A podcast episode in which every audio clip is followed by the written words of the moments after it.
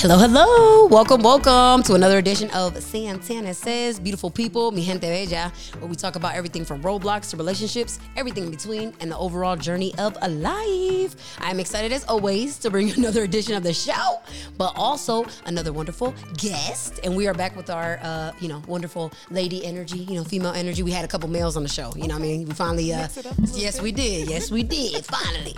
Um, but it is August, y'all. And so we are, there's so many things to celebrate. We're going back to school for the babies. You know, we got to make sure that they stay prayed up. But also, it is Black Business Month. If y'all did not know, okay, so we gonna highlight some businesses for y'all, and I'm super pumped because we get the double. You know, what I'm saying it's black, but we also got a woman, so we gonna uplift all of our black entrepreneurs, but especially the women as well. So like, I am super excited about that. So today, as as because of that, we have a business owner, but also a person that holds so many more titles and is so near and dear to my heart. But I'm going to let you tell the wonderful people who are you, a little bit about you, just you know what brings you here today. Melissa, thank you so much for having me on. Yes. My name is Andratesha Fritzgerald, and I am the co-founder of Building Blocks of Brilliance Yes. educational consulting firm. And um, a little bit about me: I am a Cleveland lifer, so I grew up in Cleveland. Let's go. Shout out to Central Avenue, all my down the way folks. Let's go. Um, I grew up right there on 61st. Still have a lot of love for the Cleveland area. Right. Um, I started off my career in teaching, Mm. and I have always made the decision to work in urban schools. So I worked in East Cleveland schools for 21 years as a teacher, and then as an administrator. And um, in 2020, I published a book called Anti Racism and Universal Design for Learning, which really is about teaching teachers how to bend the curriculum towards our students, particularly our black and brown students, our English language learners, our students with disabilities, any student for whom success requires um, the curriculum to bend toward them. Right. And so, not making them change any critical component of who they are, Not at all. but still becoming the picture of success first to themselves and then to everyone who has the beautiful privilege of te- teaching them on their educational journey. And so that came out in 2020. And since then, our business has been to really help organizations, colleges, universities, um, K through 12 districts to really think about and put into action how to bend that curriculum towards all students. So Ooh. that's what we do. Lovely, which I love. And so, yes, to the fact that, you know, the book and all of those wonderful things that you've been able to do. But as you mentioned, you started off teaching and you made that, as, you- as, as you, uh, you know, said it, that um, intentional, you know, decision to be in those urban schools and all of that. So, like, what was that, you know, like career like for you and what drove you to always know that you wanted to serve that population specifically? The funny thing is, I went to college on a full scholarship for engineering. Okay. I have Did been in know that, y'all. engineering programs from the seventh grade through the 12th grade, and I thought that I was going to be an engineer. Right. And so I had my first internship at um, the chemical engineering department at Cleveland State, and I was kind of like, um, I mean, I can do this, but Right. it didn't give me the joy factor that I was looking for. Right. Um, and so, true to Andratesha form, I'm like, you know, if, if at first you don't feel the joy, you got to try it again to see. Absolutely. So I took a second internship between my first and second year of college at NASA. And I mm. said to myself, now listen, if you are meant to be an engineer, like you're at NASA. So, like, this Right. is where your heart is going to sing to you. And I was at NASA for 10 weeks making phenomenal money.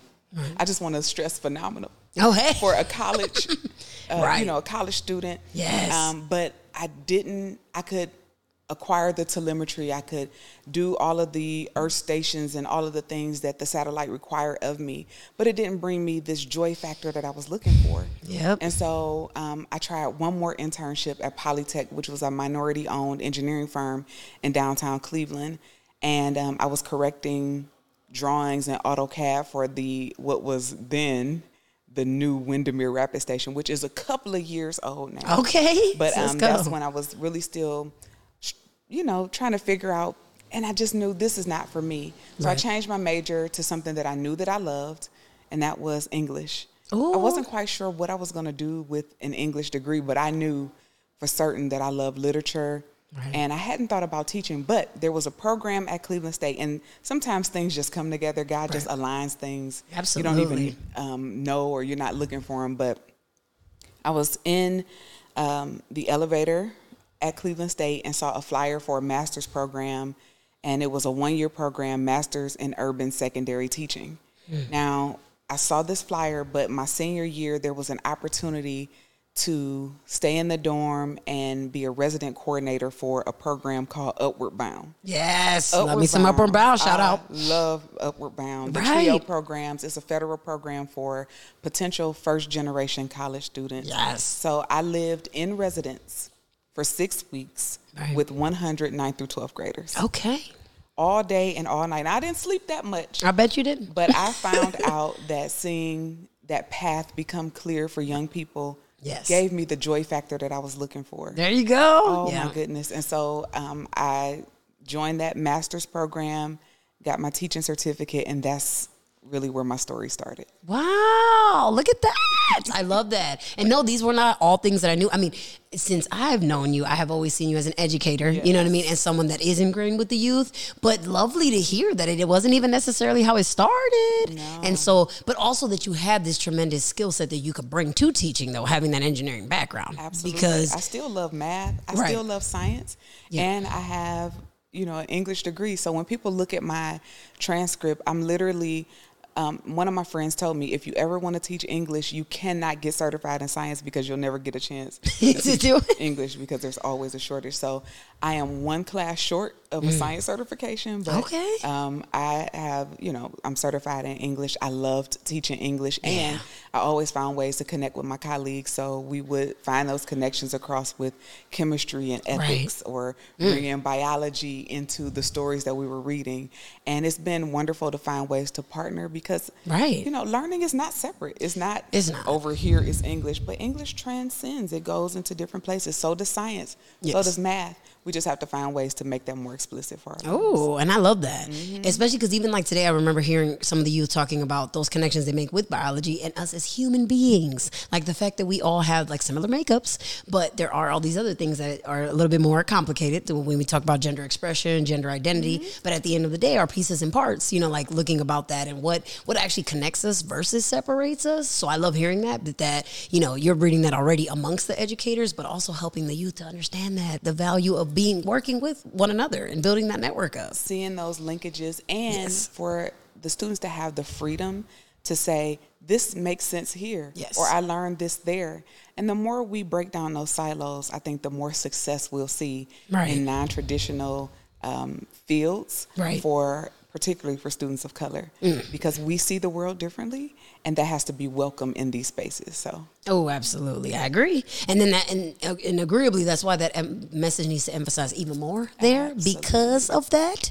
And so, like, did you ever find yourself being able to help, like, to motivate some students who had not been interested in the sciences? Like, were you able?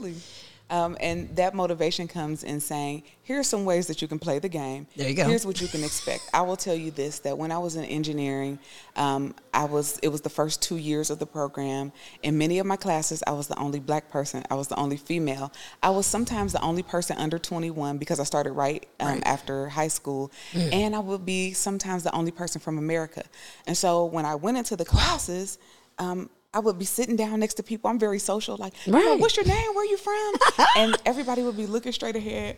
I didn't have community. I didn't have anyone to guide me. Um, Wow. I didn't have anyone to talk to in the Yeah. programs. And so what I let students know in high school is that here's you have to know what's important to you. You have to know what you need. And you have to know that in the sciences, those first two years are weed out courses. Yep. That means that the system is set up to eliminate those for whom the system is not set up for. Absolutely. In order to gamify the system or to make it around these things that are set up for you to fail, you have to know what they are. Mm. And so, a lot of the guidance that I give to young folks who are pursuing a field in STEM is to become confident in what you know mm. and figure out how to um, use what you know to learn what you don't know. Mm. Many of the weed out courses are built for those, not for those to learn, but for them to show what they already learned before. Oh, come and on. So, um, my high school program, my chemistry classes were actually the same exact classes that I took in college. And so when I came into it, I took honors chemistry two and three at Cleveland State because chemistry came easy to me because I was prepared. It's not because the teacher was a great teacher. Right. It's not because I was a better learner than anybody else in the space. Exactly. It was because I was in the space, but I wasn't learning there. I was just Mm. showing what I already knew. So what does that mean? That we have to take those steps ahead of time to connect with those exposure programs, Absolutely. to do the extra so that we're going into that space prepared. Mm. Know what those syllabi say. You can get them online. You can look ahead. Yes, you can. Take those open courses that are available at MIT. Let's go. Yep. It's all free and it's true. online. Um, and so, if this is something you want, if you want to be a doctor, you want to be a chemist, you want to be a lawyer, do all the research up front to find out what that means. Shadow in the field, Mm. get as much information as you can, connect to resources. Right. Um, shout out to National Society of Black Engineers, who was literally my full support system Oh, the full time that I was in chemical engineering and when I switched over to English. It was a group of mostly black males that were committed to lifting as they climb. And Mm. so that's the secret lift as you climb. Oh, absolutely. And agreed that we can't shout out any of those programs enough. So Upward Bound, as you mentioned, Mm-hmm. National Society, as you said. And I even remember not even knowing anything about grad school until I was in the Ronald McNair program too. So yes, like Mm-hmm. Yes. I'm telling you, like there's these gems, y'all, Yep. that are and again, I did not pay for my participation. So like you said, free. These are free services that are available. Search, Yes. Jumpstart, Trio programs. um, Oh, yes. Look them up in your at the local universities, colleges, wherever you're watching from. Trio programs are federal, so they are all over the United States. Yes, they are. Super exciting. And even and even with that, that's also what I found fascinating about what you said. So I have also shared in the experience of being the only person of color, you know, amongst Mm-hmm. there. Sometimes, you know, uh, like you said, navigating the space, but being the only woman, but also being the only person from America. Wow. because now that one is new for me because now I think I've, I've been shared spaces with other individuals from other countries, but to be the only one from my country, Mm-hmm. like as you said, I could see the shock being, you know, from one way, but also like culturally, you know, from another as well. So like I'm glad that like you mentioned, you know, that you were able to develop what you could and you know how to navigate. But yes, people are gonna I don't want that to be the deterrent, you know, from anybody, you know, pursuing something like that. But it is an incredible experience to have gone through. What I learned is that um, the cohorts of people who were coming together, they came to this country for education, Mm. and so they pursued the path together. So it would be four or five people. They all knew each other. They came to America for that reason, and it was TikTok game locked. They were Okay. not letting anybody in. They were You're not letting right. anybody out. But I did admire their resolve to pursue their education together. And I think there's a lesson that we can learn from that as well. Oh, absolutely. And that's why, yeah, definitely finding your networks and like, you know, connecting with other folks. And I love what you said about like shadowing and doing all those things. Again, please don't count those experiences out oh, because it's such a great thing. And even now as an adult, like we continue to like build our networks, you know what I mean? And learn from people, especially individuals that are in positions that we would like to be in, you know, and being able, and, and those people can also connect you to other things that you may not know about. But it's just, it is an invaluable opportunity to really learn, like you said, and get that exposure because I, it, there isn't always a natural pipeline to these different kind of careers and all of those things. So it's like if we are fighting against that, you know, one way to do that is by getting the experience and the knowledge that you mm-hmm. need for sure. So yeah, no, no. So I definitely agree. So I, I'm glad you brought that up and let us know. But with that, you did make this pivot then to English, and so mm-hmm. into the world of that, and you know, being able to help. I, like you said, I know that English was one of my favorite classes. You know, to be able to take. There are so many great opportunities. I mean, you could travel the world in English. You mm-hmm. can learn so much civically, socially, you know, and all these different things. And so, what were some of the you know most favorite lessons that you liked to be able to bestow upon your children? Oh, so um, one of my favorite lessons was on the first day of class. I, I taught American literature. And I love the fact that I had a chance to teach this because there's this um, traditional colonial view of American literature, but we had a chance to remix that a bit. So on the very first day of class, there was a question on the board What is the difference between a truth and a fact? Okay. And so from the moment students walked into the space, they had to think about the difference between a truth and a fact. Right. Um, which is a skill that we'll all need. Truth is when it reaches your heart. It's something that you believe to be true. Absolutely. But facts are indisputable. And so we have to make sure that other people's truths aren't being presented to us as fact. And that means that we have to question everything. Yes. And so students had a great time with that. Um, we would have at the end of class on Fridays this moment called Break It Down Friday. Break It Down Friday was actually created by uh, TJ Dow, who is um, a lawyer in the area, former councilman of Ward 7. Um, in his years of substitute teaching, Wow. he said that students needed like a moment of downtime. And so he was the originator of Break It Down Friday. Okay. And so when I adopted that practice, it was a moment to celebrate this week of learning, what we had gone through. Students could introduce different dance moves and techniques, but it was also an exercise in humility for me as a teacher to show, like, I want to have fun. Yes. Um, we can dance, and we had special choreography. So that's something that when I see my students, when I run into them, we always talk about Break It Down Friday. I will not be doing those dance moves today, but it was a special Sorry, y'all. bonding time. Yep. Learning, all learning is social. Absolutely. All learning is emotional. Right. And when we welcome that into the space, that's what makes the space inclusive. yes. We also did fantastic work around Langston Hughes, um, the interesting narrative of Olaudah Equiano, which was a slave narrative of, one- about a, a slave who, an enslaved person who bought his own freedom and then told his own story. Um, and we read that right alongside some chronicles um, from Christopher Columbus. And then we said, well, what is the truth and where are the facts? Right. Um, we read um, Romeo and Juliet for ninth graders, but we paired that with this amazing novel called Romiette and Julio, written by Sharon Draper, who's from Cincinnati, Ohio, so that students can see that the canon is not our concern, Not at all. but we want to show the world that we can do that too. Absolutely. So ultimately, every learner that came through my classes and many of the classes at Shaw High School were able to delve into the the classic literature and literally analyze all of those things, but also have a knowledge and of culture and cultural texts and background and history that looked like them. That was so important for me Right. and for us to reach beyond. I remember we were reading um, it was uh, we always try to bring in like real life stories and we are reading about a drug rehab counselor named joe mcgee so they're reading the little article and they're like um, well this article was written just two years before we're experiencing it do you think he still works there like well i don't know so well we're gonna call him so Let's go. they called to the hospital during class, uh, got the phone in the room, called, and he wasn't able to talk with them. They said, We're in class, we're reading about you, but we have some questions. Very good. and so they set up a time and asked him anything they wanted to. Wow. It made the literature come to life. Yes. So then they were reading Joyce Carol Oates. They said, Well, she's a professor at Princeton. We should call her. And I was I like, love this. Um, all right. right. They reached out via email first. Okay. set up a time and she wasn't able to meet with them live but she received their emails their letters Wow. they questioned her stories Come they on. pointed out inconsistencies they wanted to know why did you make this character do this and it made me realize that Wow. every learner has a voice Yes, they do. and your voice is good enough to challenge any author, Right. any scholar, any critic.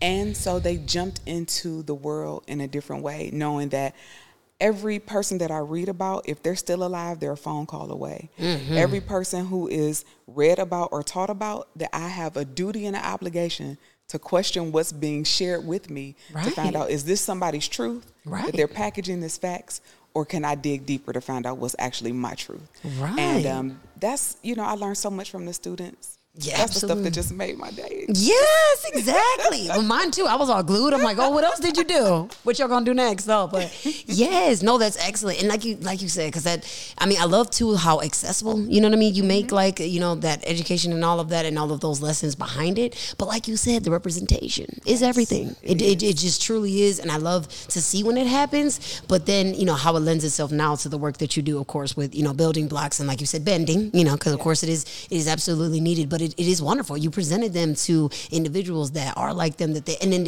it helped them not only like you said to see that they, yes they can. They absolutely can challenge your voice absolutely has value and you definitely have a great you know knowledge source to do it. And this is the audience that they are you know essentially sharing their literature with. So yes if they're going to take any feedback from anyone by all means you know they should do that. But then in the process too yes they were also able to see that these are career options for me too because why not? They're literally people that you know i'm able to connect with and all of that. So every single part of that I, am in love with but i definitely see how it could you know lend itself to the work you did but did you always know that you were going to make that turn to eventually be this entrepreneur and doing that like we were going to step away from education in that way or I never imagined it. okay I never imagined it for myself. I was raised by strong black women Yep. who are like, you get you a good job, Right. you get benefits. Yes. And then you do everything, you know, you move up in the organization. Right. And so, like my grandmother, she retired from Cuyahoga County after being there for 37 years. My Mm. wow. mom works for Cuyahoga County and she's been there for 33 years. And so Mm. Wow. I thought, all right, I'll get somewhere. And after 30 some odd years, that's where I'll retire from. Right. And um, the road to entrepreneurship was not what I expected. Right. It was not anything that I pursued. Right. Um, but after publishing Anti Racism and Universal Design for Learning in 2020, um, there was a shift that began to happen. I had um, started doing some educational consulting Mm-hmm. in 2018. Uh, there are some methods that I learned from teachers that um, just really wanted to grasp a hold of these methods and learn a little more. So I was helping out different school districts here and there, Right. um, either during the summer or maybe in the evening, things like that.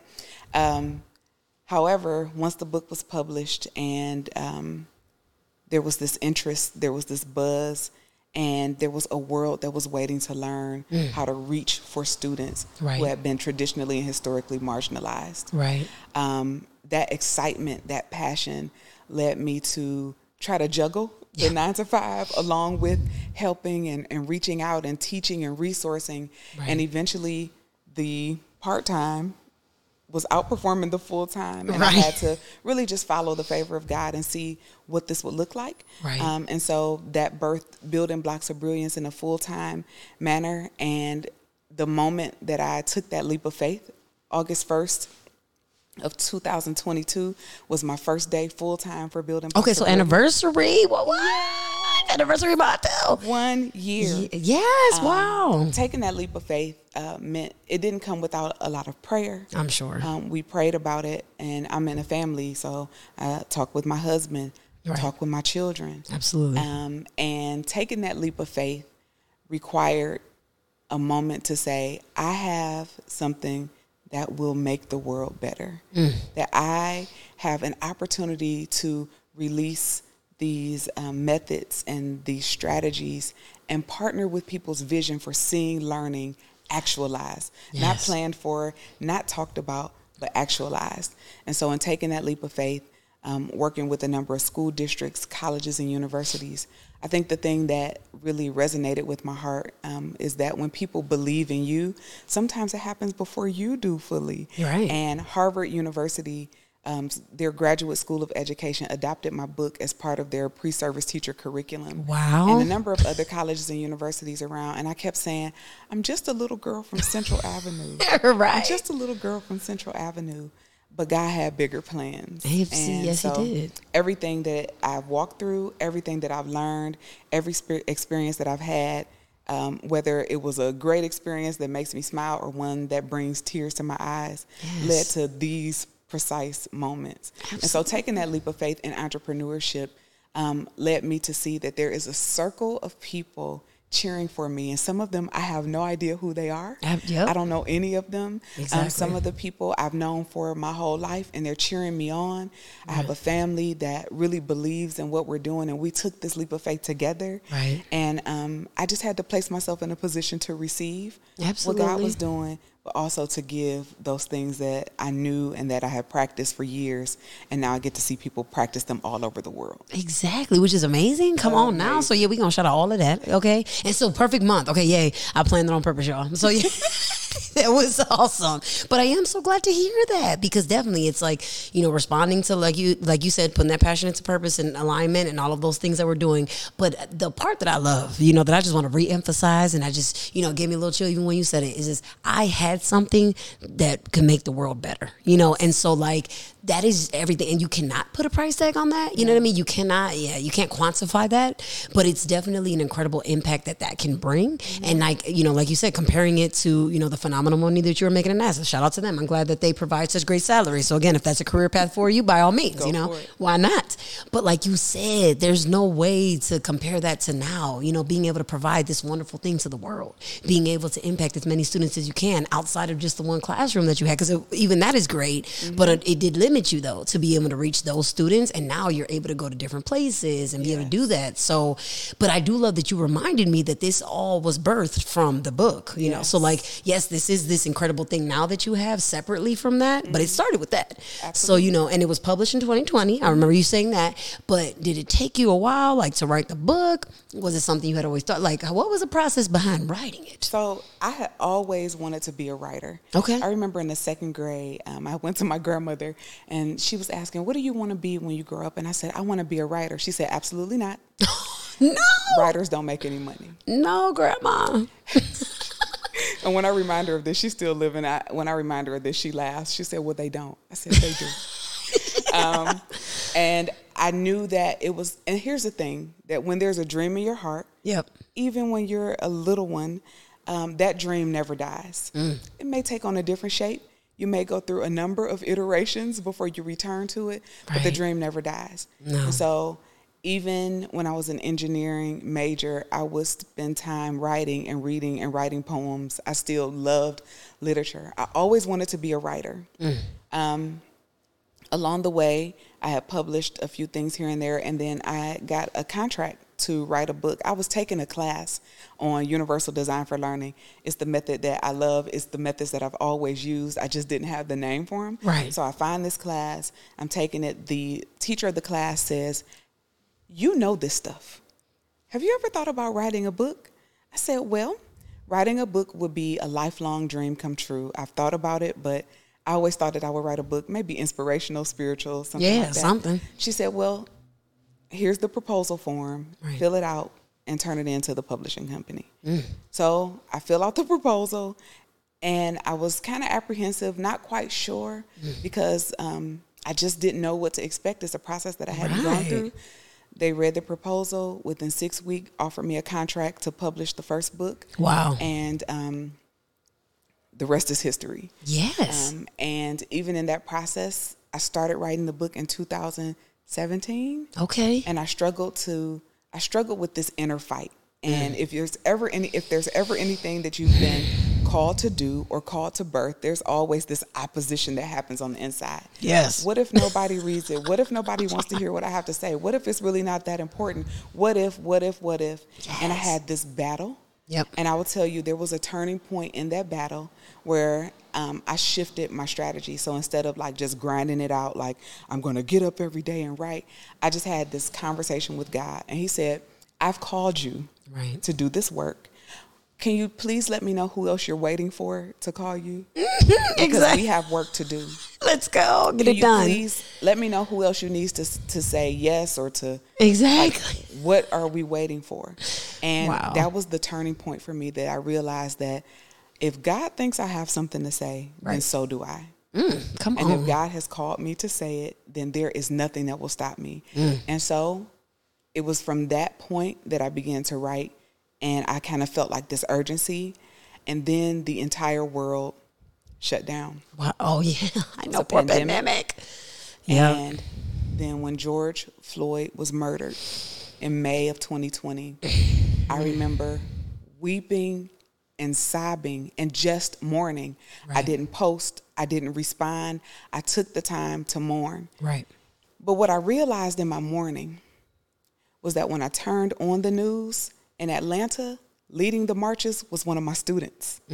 Mm, come on. When I looked in Washington, D.C., it was one of my students. right. When I looked on Facebook to see what people were saying, it was my students telling us if you're going to the protest, this is what you need to wear, this is what you need to do. Wow. I got a phone call from one of my students um, who had been at a protest the day before, and she said, Hey, I'm calling because I couldn't get in touch with my mom, but I didn't want to go to the protest today because if I die there, no one would know where I am. wow. She was willing to die for the cause. Wow. Number one. Right. But number two, she just wanted to give at least the decency of letting people know here's where I am. Right. These were my students. Wow. I had a duty to write. I had a duty to capture that message. I had a duty to get the words on the paper that will change the actions of those who are in front of our babies because the world is depending on us. Come on. And so, who was leading me through the protests? were the students I led through English class. Right. Who was getting me to the point of inspiration were the ones for whom lent me the the ones who lent me the inspiration. I have a duty to give it back. And so Yes. when George Floyd was murdered, I literally wept, I mourned, I spent time with my family, and then I decided that this book would be the response. Mm. I didn't want it to be just a heated exchange back and forth that nobody would even see Right. in five years. I wanted a lasting response to change the trajectory of education for our black and brown learners Yep. here in America and abroad. And with these changes, we can reach for them instead of pushing them out. And so that's really um, Yeah. what changed everything for me. Right. Um, I had a very clear sense of my who Mm. and a very clear sense of my why. Come on. And that definitely drove everything. Yeah. Because when you have that, yeah, there's nothing that can shake that or break it. You know, and that people can try. but like, They try it. yeah, exactly. I'm sure. But yeah, absolutely. Especially, well, but then that's the other thing, right? Is that, you know, with that being said, and as much as we have talked, because y'all remember I sounded off on my little Black Lives Matter episode as well. And so, like, as we were talking about that, no lives absolutely do have value. But that's the thing, right? When you have that, the attacks will come, you know, and especially when you have something that people aren't ready to receive or that they are not ready to mm-hmm. understand or accept, they will definitely do that. So I think, I mean, everything about what you just said is incredible. You know, I'm still, you know, so moved by that, especially as a fellow person who works with youth. Because again, y'all, y'all don't understand. That's why I keep, t- you know, talking about it. Like, it's just incredible the exchanges that you have with them, and they do come with such wisdom already. You, they, right? They and you're just like, wow, if you just open yourself up to that, Yes. like they really do. And like you said, that critical thinking is unstoppable. They'll and they'll do it from a way that relates to their current generation. You know what I mean, and what they have access to. But they still do it in a way that just keeps you on your toes, and you're just like, wow, I didn't, I hadn't considered it from that way, and how that could affect you in that way. You know, and and it is humbling, like you mentioned. So I think everything about that is uh, absolutely incredible. But I also think it's wonderful that knowing that that's how you arrived at the writing, and that the students were at the forefront of the inspiration leading is amazing. But also that that one teacher, you know, is was another example of how you said that sometimes people will believe in you even before you believe in Yes. yourself. They will do that. But I also think, like you said, that these are examples of people that God sends, you know, to mm-hmm. also serve as messengers because He can't always just. Although you know, if you do open yourself up to have an audible relationship with mm-hmm. God, you may be able to hear it yourself. Mm-hmm. But sometimes He also sends you people, and you're still like, God, send me a sign, and He did, and you're like, wait, what? I'm Let still. me get another one, G. Yeah, exactly. But can I just? I, didn't hear that one. And there's nothing wrong with that either. You're right. Like I think the the questions are really a part of the formulation Yes. process. Absolutely. So if you need several signs, he will give them to you. exactly. Um, but we have to teach ourselves to be consent, Yeah. content with the person. Absolutely, that part. And even that, I also love that, you know, you've spoken so much about that in the prayer that you did, conversation with your family, all those things, but even your relationship with God, which I love. And so I'm just curious, was that also instilled in you from the grandma and your mamas and all the wonderful women, or was that with you, or where did that come from? So um, when we think about faith in, in my family, um, we've always been, I was raised by strong black women. I mean, strong. Um, and we were church going folks. We always went to church. The funny thing though is that I grew up black and Catholic. And that's very oh, that is different. interesting. um, very interesting. Yes. Um, and the funny thing is, I went to a Afrocentric Catholic school. what? So Catholic comes in a lot of different formats. yes, it does. But um, St. Adalbert Elementary School, which is right on 83rd Street, still there in between Central and Quincy.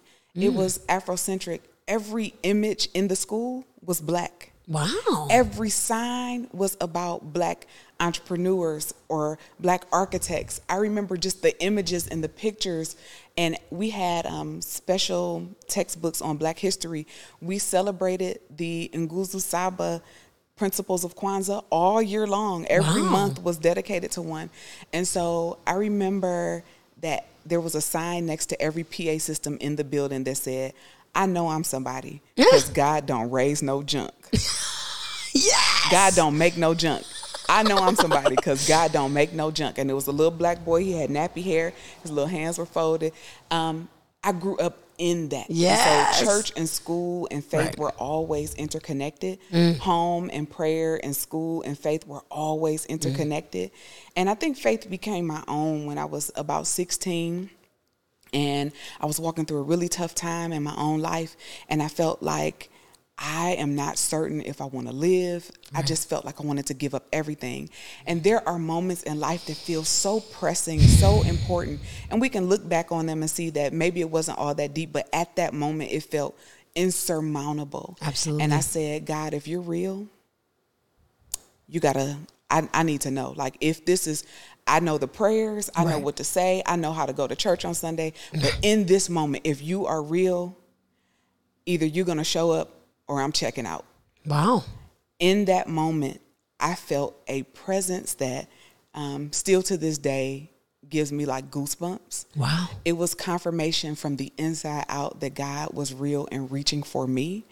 And that's where I started to really develop a faith that was not based on the strength of my mom Right. or the wisdom of my grandmother or the example of my great grandmother, but a faith that was personal to me. Correct. I began to look at the word for myself. I began to inquire of the Lord, like ask questions like, I don't understand this. Mm-hmm. Many times people tell you, don't question God. God is here for the questions. Right. David has a whole book of Psalms, and there are a few questions in there. Some of them are happy questions, and some of them are like, "Well, where you at, God? Like, Right. what you doing?" Right. And we can ask God those things. And at 16 is where it was like I would call them the the seeds or the buds to my faith. But I've walked with the Lord since then. Right. He's never failed me, and I've learned so much along the way from others who were willing to mentor me in faith and walk Right. alongside me to sharing their stories and their testimonies to even having places where my story that I thought was worthless at that time Right. became a catalyst for other people to know him like I do. So Oh my gosh, absolutely. Because I was thinking the same. I was like, wow, that's just an incredible way to know that. And like, Mm-hmm. but I love that you arrived, like you said, at the end of the day, it, you were able to then own your own journey, you know, with God, and that it wasn't just imposed on you by anyone else. So like, they may have taught you, you know, and, and started you off, and you know, allowed you, helped you to get there, but you ultimately had to own that. And I love that. I feel like not just with that, but also like we just mentioned, like with your purpose or whatever you want to do. I know sometimes we do live up to our like family standards, and we mm-hmm. want to appease our parents, and also you know be the one. Well, maybe I need to be the one to provide and do all these things, and we're like facing all of these pressures. But honestly, it's still not going to lead to ultimate the ultimate success. I mean, you might be able to find it, you know, in different ways, but to really be living your purpose and what actually serves you, you know, you actually have to open yourself up to that opportunity. And even with that, like you mentioned, there were still times of Oh, darkness. There were still times of doubt, mm-hmm. even when you open yourself up to that. But like you said, God was still there in the midst of it. And so it's just wonderful to hear that, you know, as soon as you reached out, he still came, you know, mm-hmm. to respond and answer to remind you that you weren't alone that's right. And that even though you were having this, you were still called to greatness. and so I just love, you know, hearing that. But I agree that how many times can we relate to that? You know, I mean, it's just not, you know, believing that you have, you know, something to give or that, you know, you're the one to do it. And it's like, yes, you are. Why? Why are you counting yourself out? Right. And I and I think that I never get tired of saying that amongst our students, like you said, especially the black and brown ones, especially them, because they always are. A lot of times they're hearing negative messages, mm-hmm. but also as you mentioned, and I really appreciate that you mentioned like with George Floyd and that murder. I mean, one, there shouldn't have been that many murders happening. They should, you know, that's never going to be something that is easy for me to express.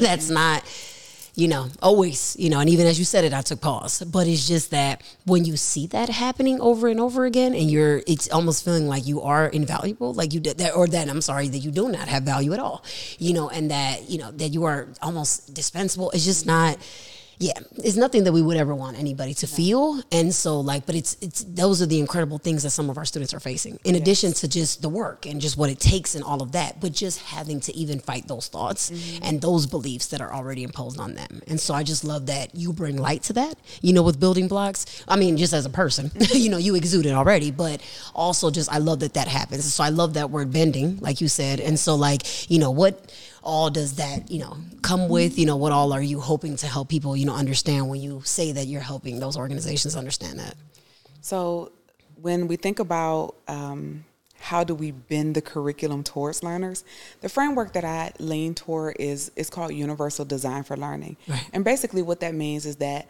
um, I am clear about my goals, right but then I stop and pause and think about what are the predictable barriers that can keep any learner from reaching the goals. right and I think about this before I design, before I lesson plan, I anticipate the barriers mm. and then I design to eliminate them. Right. And so, what does that look like? That means that we have multiple ways that we give out the information. So, instead of just a lecture with the PowerPoint and we Right. pretend like, oh, just because the pictures are up there and I'm saying the words that everybody has it, Right. that we use pictures, words, songs, mm. poetry, mnemonic devices.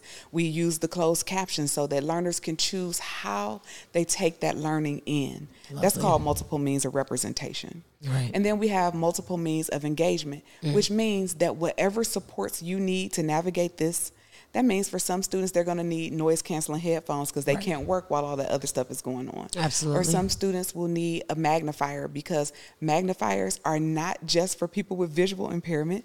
It helps with focus and attention. Right. Or Mm. Maybe I will use text to speech or speech to text. Maybe Right. I'll have a um, screen reader so that whatever supports I need, this space is safe enough for us to normalize support and not villainize it. Right. And so that means that whatever I need in order for learning to take place, Right. that I have access to that. Mm. That looks like different kinds of chairs in a learning space. Right. Some standing desks, maybe some fidgets, maybe little bungees on the bottom so my feet have something to do. Right. Knowing the things that are in the Chromebook that can help me learn Right. so that I can personalize my learning. That's called multiple means of engagement. And the last one is multiple means of action and expression. And what that means is don't assess me in just one way. Right. Don't check for understanding in just one way, but there have to be multiple ways for me to show what I know. And I will tell you this my ninth grade English teacher um, gave us this sheet with options after we read Romeo and Juliet, and we could choose one of the ways to show that we knew and understood Right. the information. Right.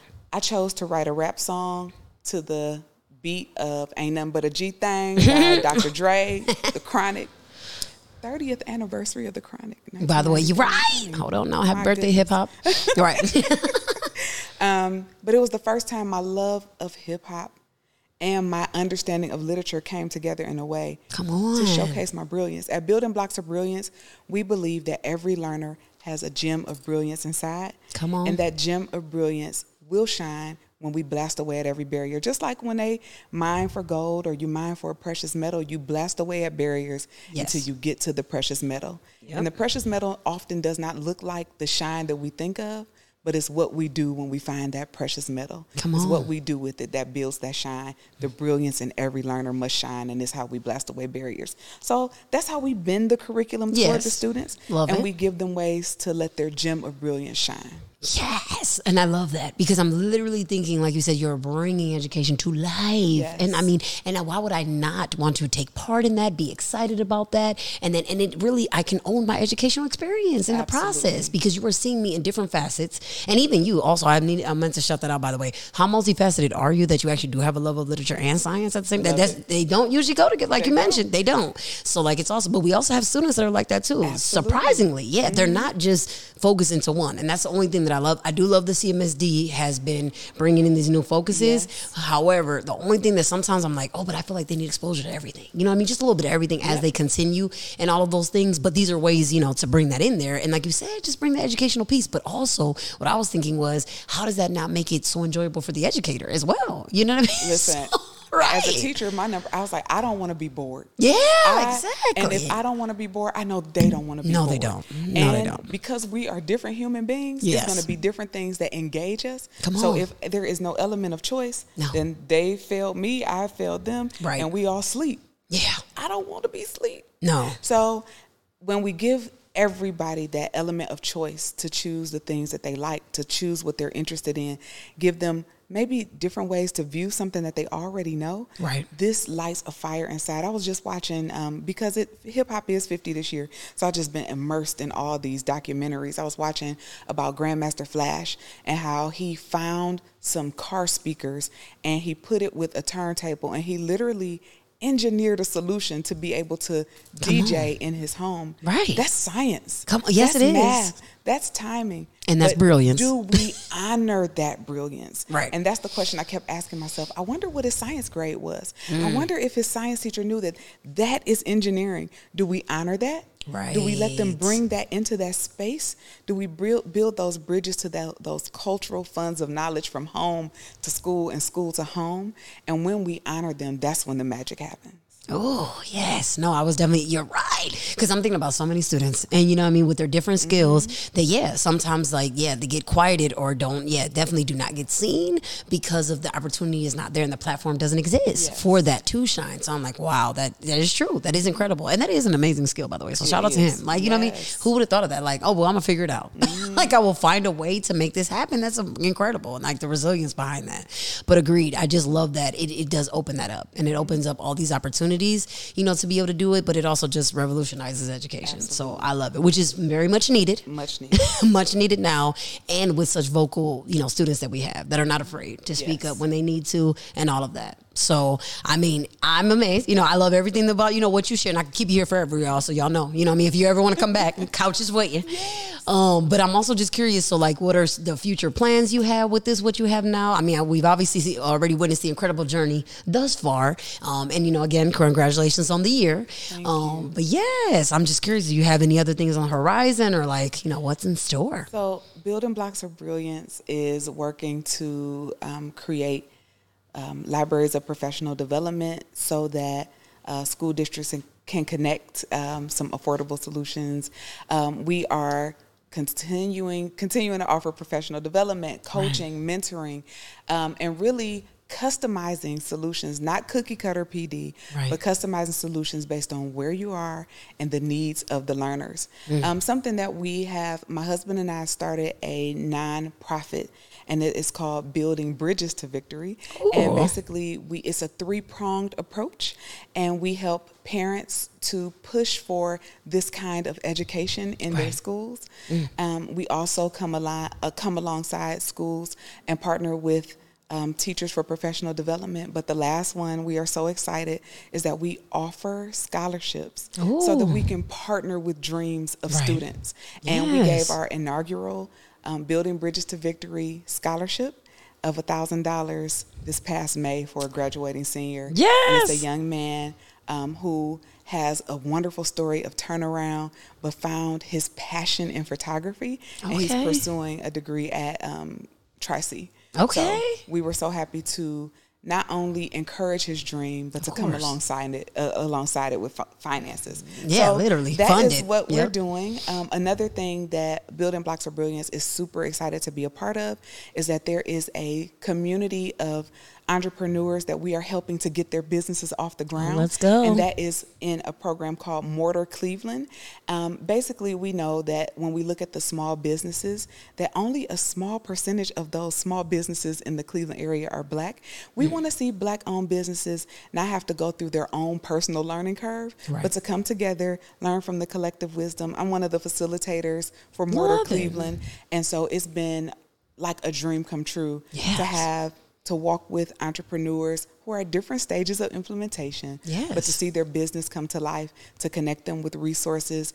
And we will be um, having a pitch competition at Futureland. Okay. And um, the winner is going to receive $10,000. Come on, y'all, sign up. Man, you better write that down now. Black businesses need that commitment. Yes, they, they need do. that encouragement. And they also need those financial resources, which Um, Mortar Cleveland is helping connect them to. And Building Blocks of Brilliance is happy to be a part of it. Yeah. So come on now. If any of that resonated with you, again, if you needed another sign and this was it, you better use it. Use it, use it. But that's awesome. Yes. So yeah, that's great. And that's true. I did see uh see you at the past Future Futureland. If you were not Oh, there, yes. that's right. It was it was an amazing event. Futureland is coming up. Yeah. If you are in Cleveland, if you're in the tech space, if you are in arts or culture, Futureland brings all of that together. So I would say it's a great place Right. Mm. to connect with culture, business, and innovation. So if you have any idea and Right. you're like, I just don't know how to, I just don't know. Right. Come to Futureland, get Exactly. connected with Mortar Cleveland, connect with Melissa, Yeah. go to Building Blocks of Brilliance. We are all about building community Right. and if Santana says so, this is what we do. so we build community Right. and we help one another. And as Fannie Lou Hamer said, we lift as we climb.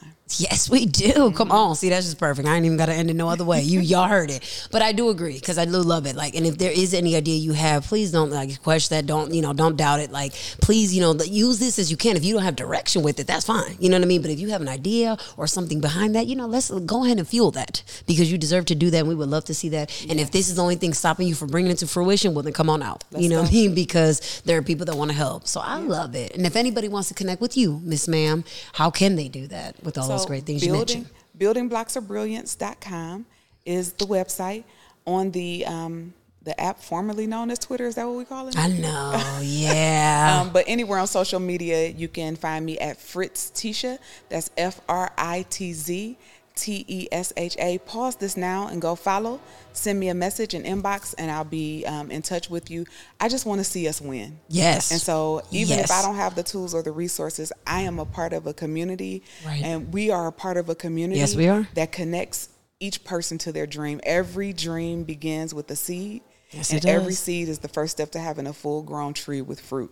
And so um, I just would encourage you today reach out on Building Blocks of Brilliance, fill out the contact form, sign up for my email list, get in touch, or find me anywhere on social media and send me a message. We want to see your dream come true. Fritztesha, F R I T Z T E S H A. Come on, please do it. Do it today, like you said, like you heard. So yeah, so thank you so very much. Like I said, there's just so much more I could ask and do, but I mean, you have already shared so many great things. And y'all, same thing. Please write down those gems. Like play it back if you need to. You know what I'm saying? Uh, reflect on that part if you need to, whatever you need. But you know, as always, thank you so very much. Thank, you all absolutely for tuning in. Um, and like I said, reach out. You know what I mean? If this, you know, connected with you, if there's anything that it generated some questions for you that you want to do, like like the students did, take their lead. Um, you know, do it. You know, reach out to us. Um, but definitely tune in because we're gonna bring you some more, especially for Black Business Month. So yes, thank you.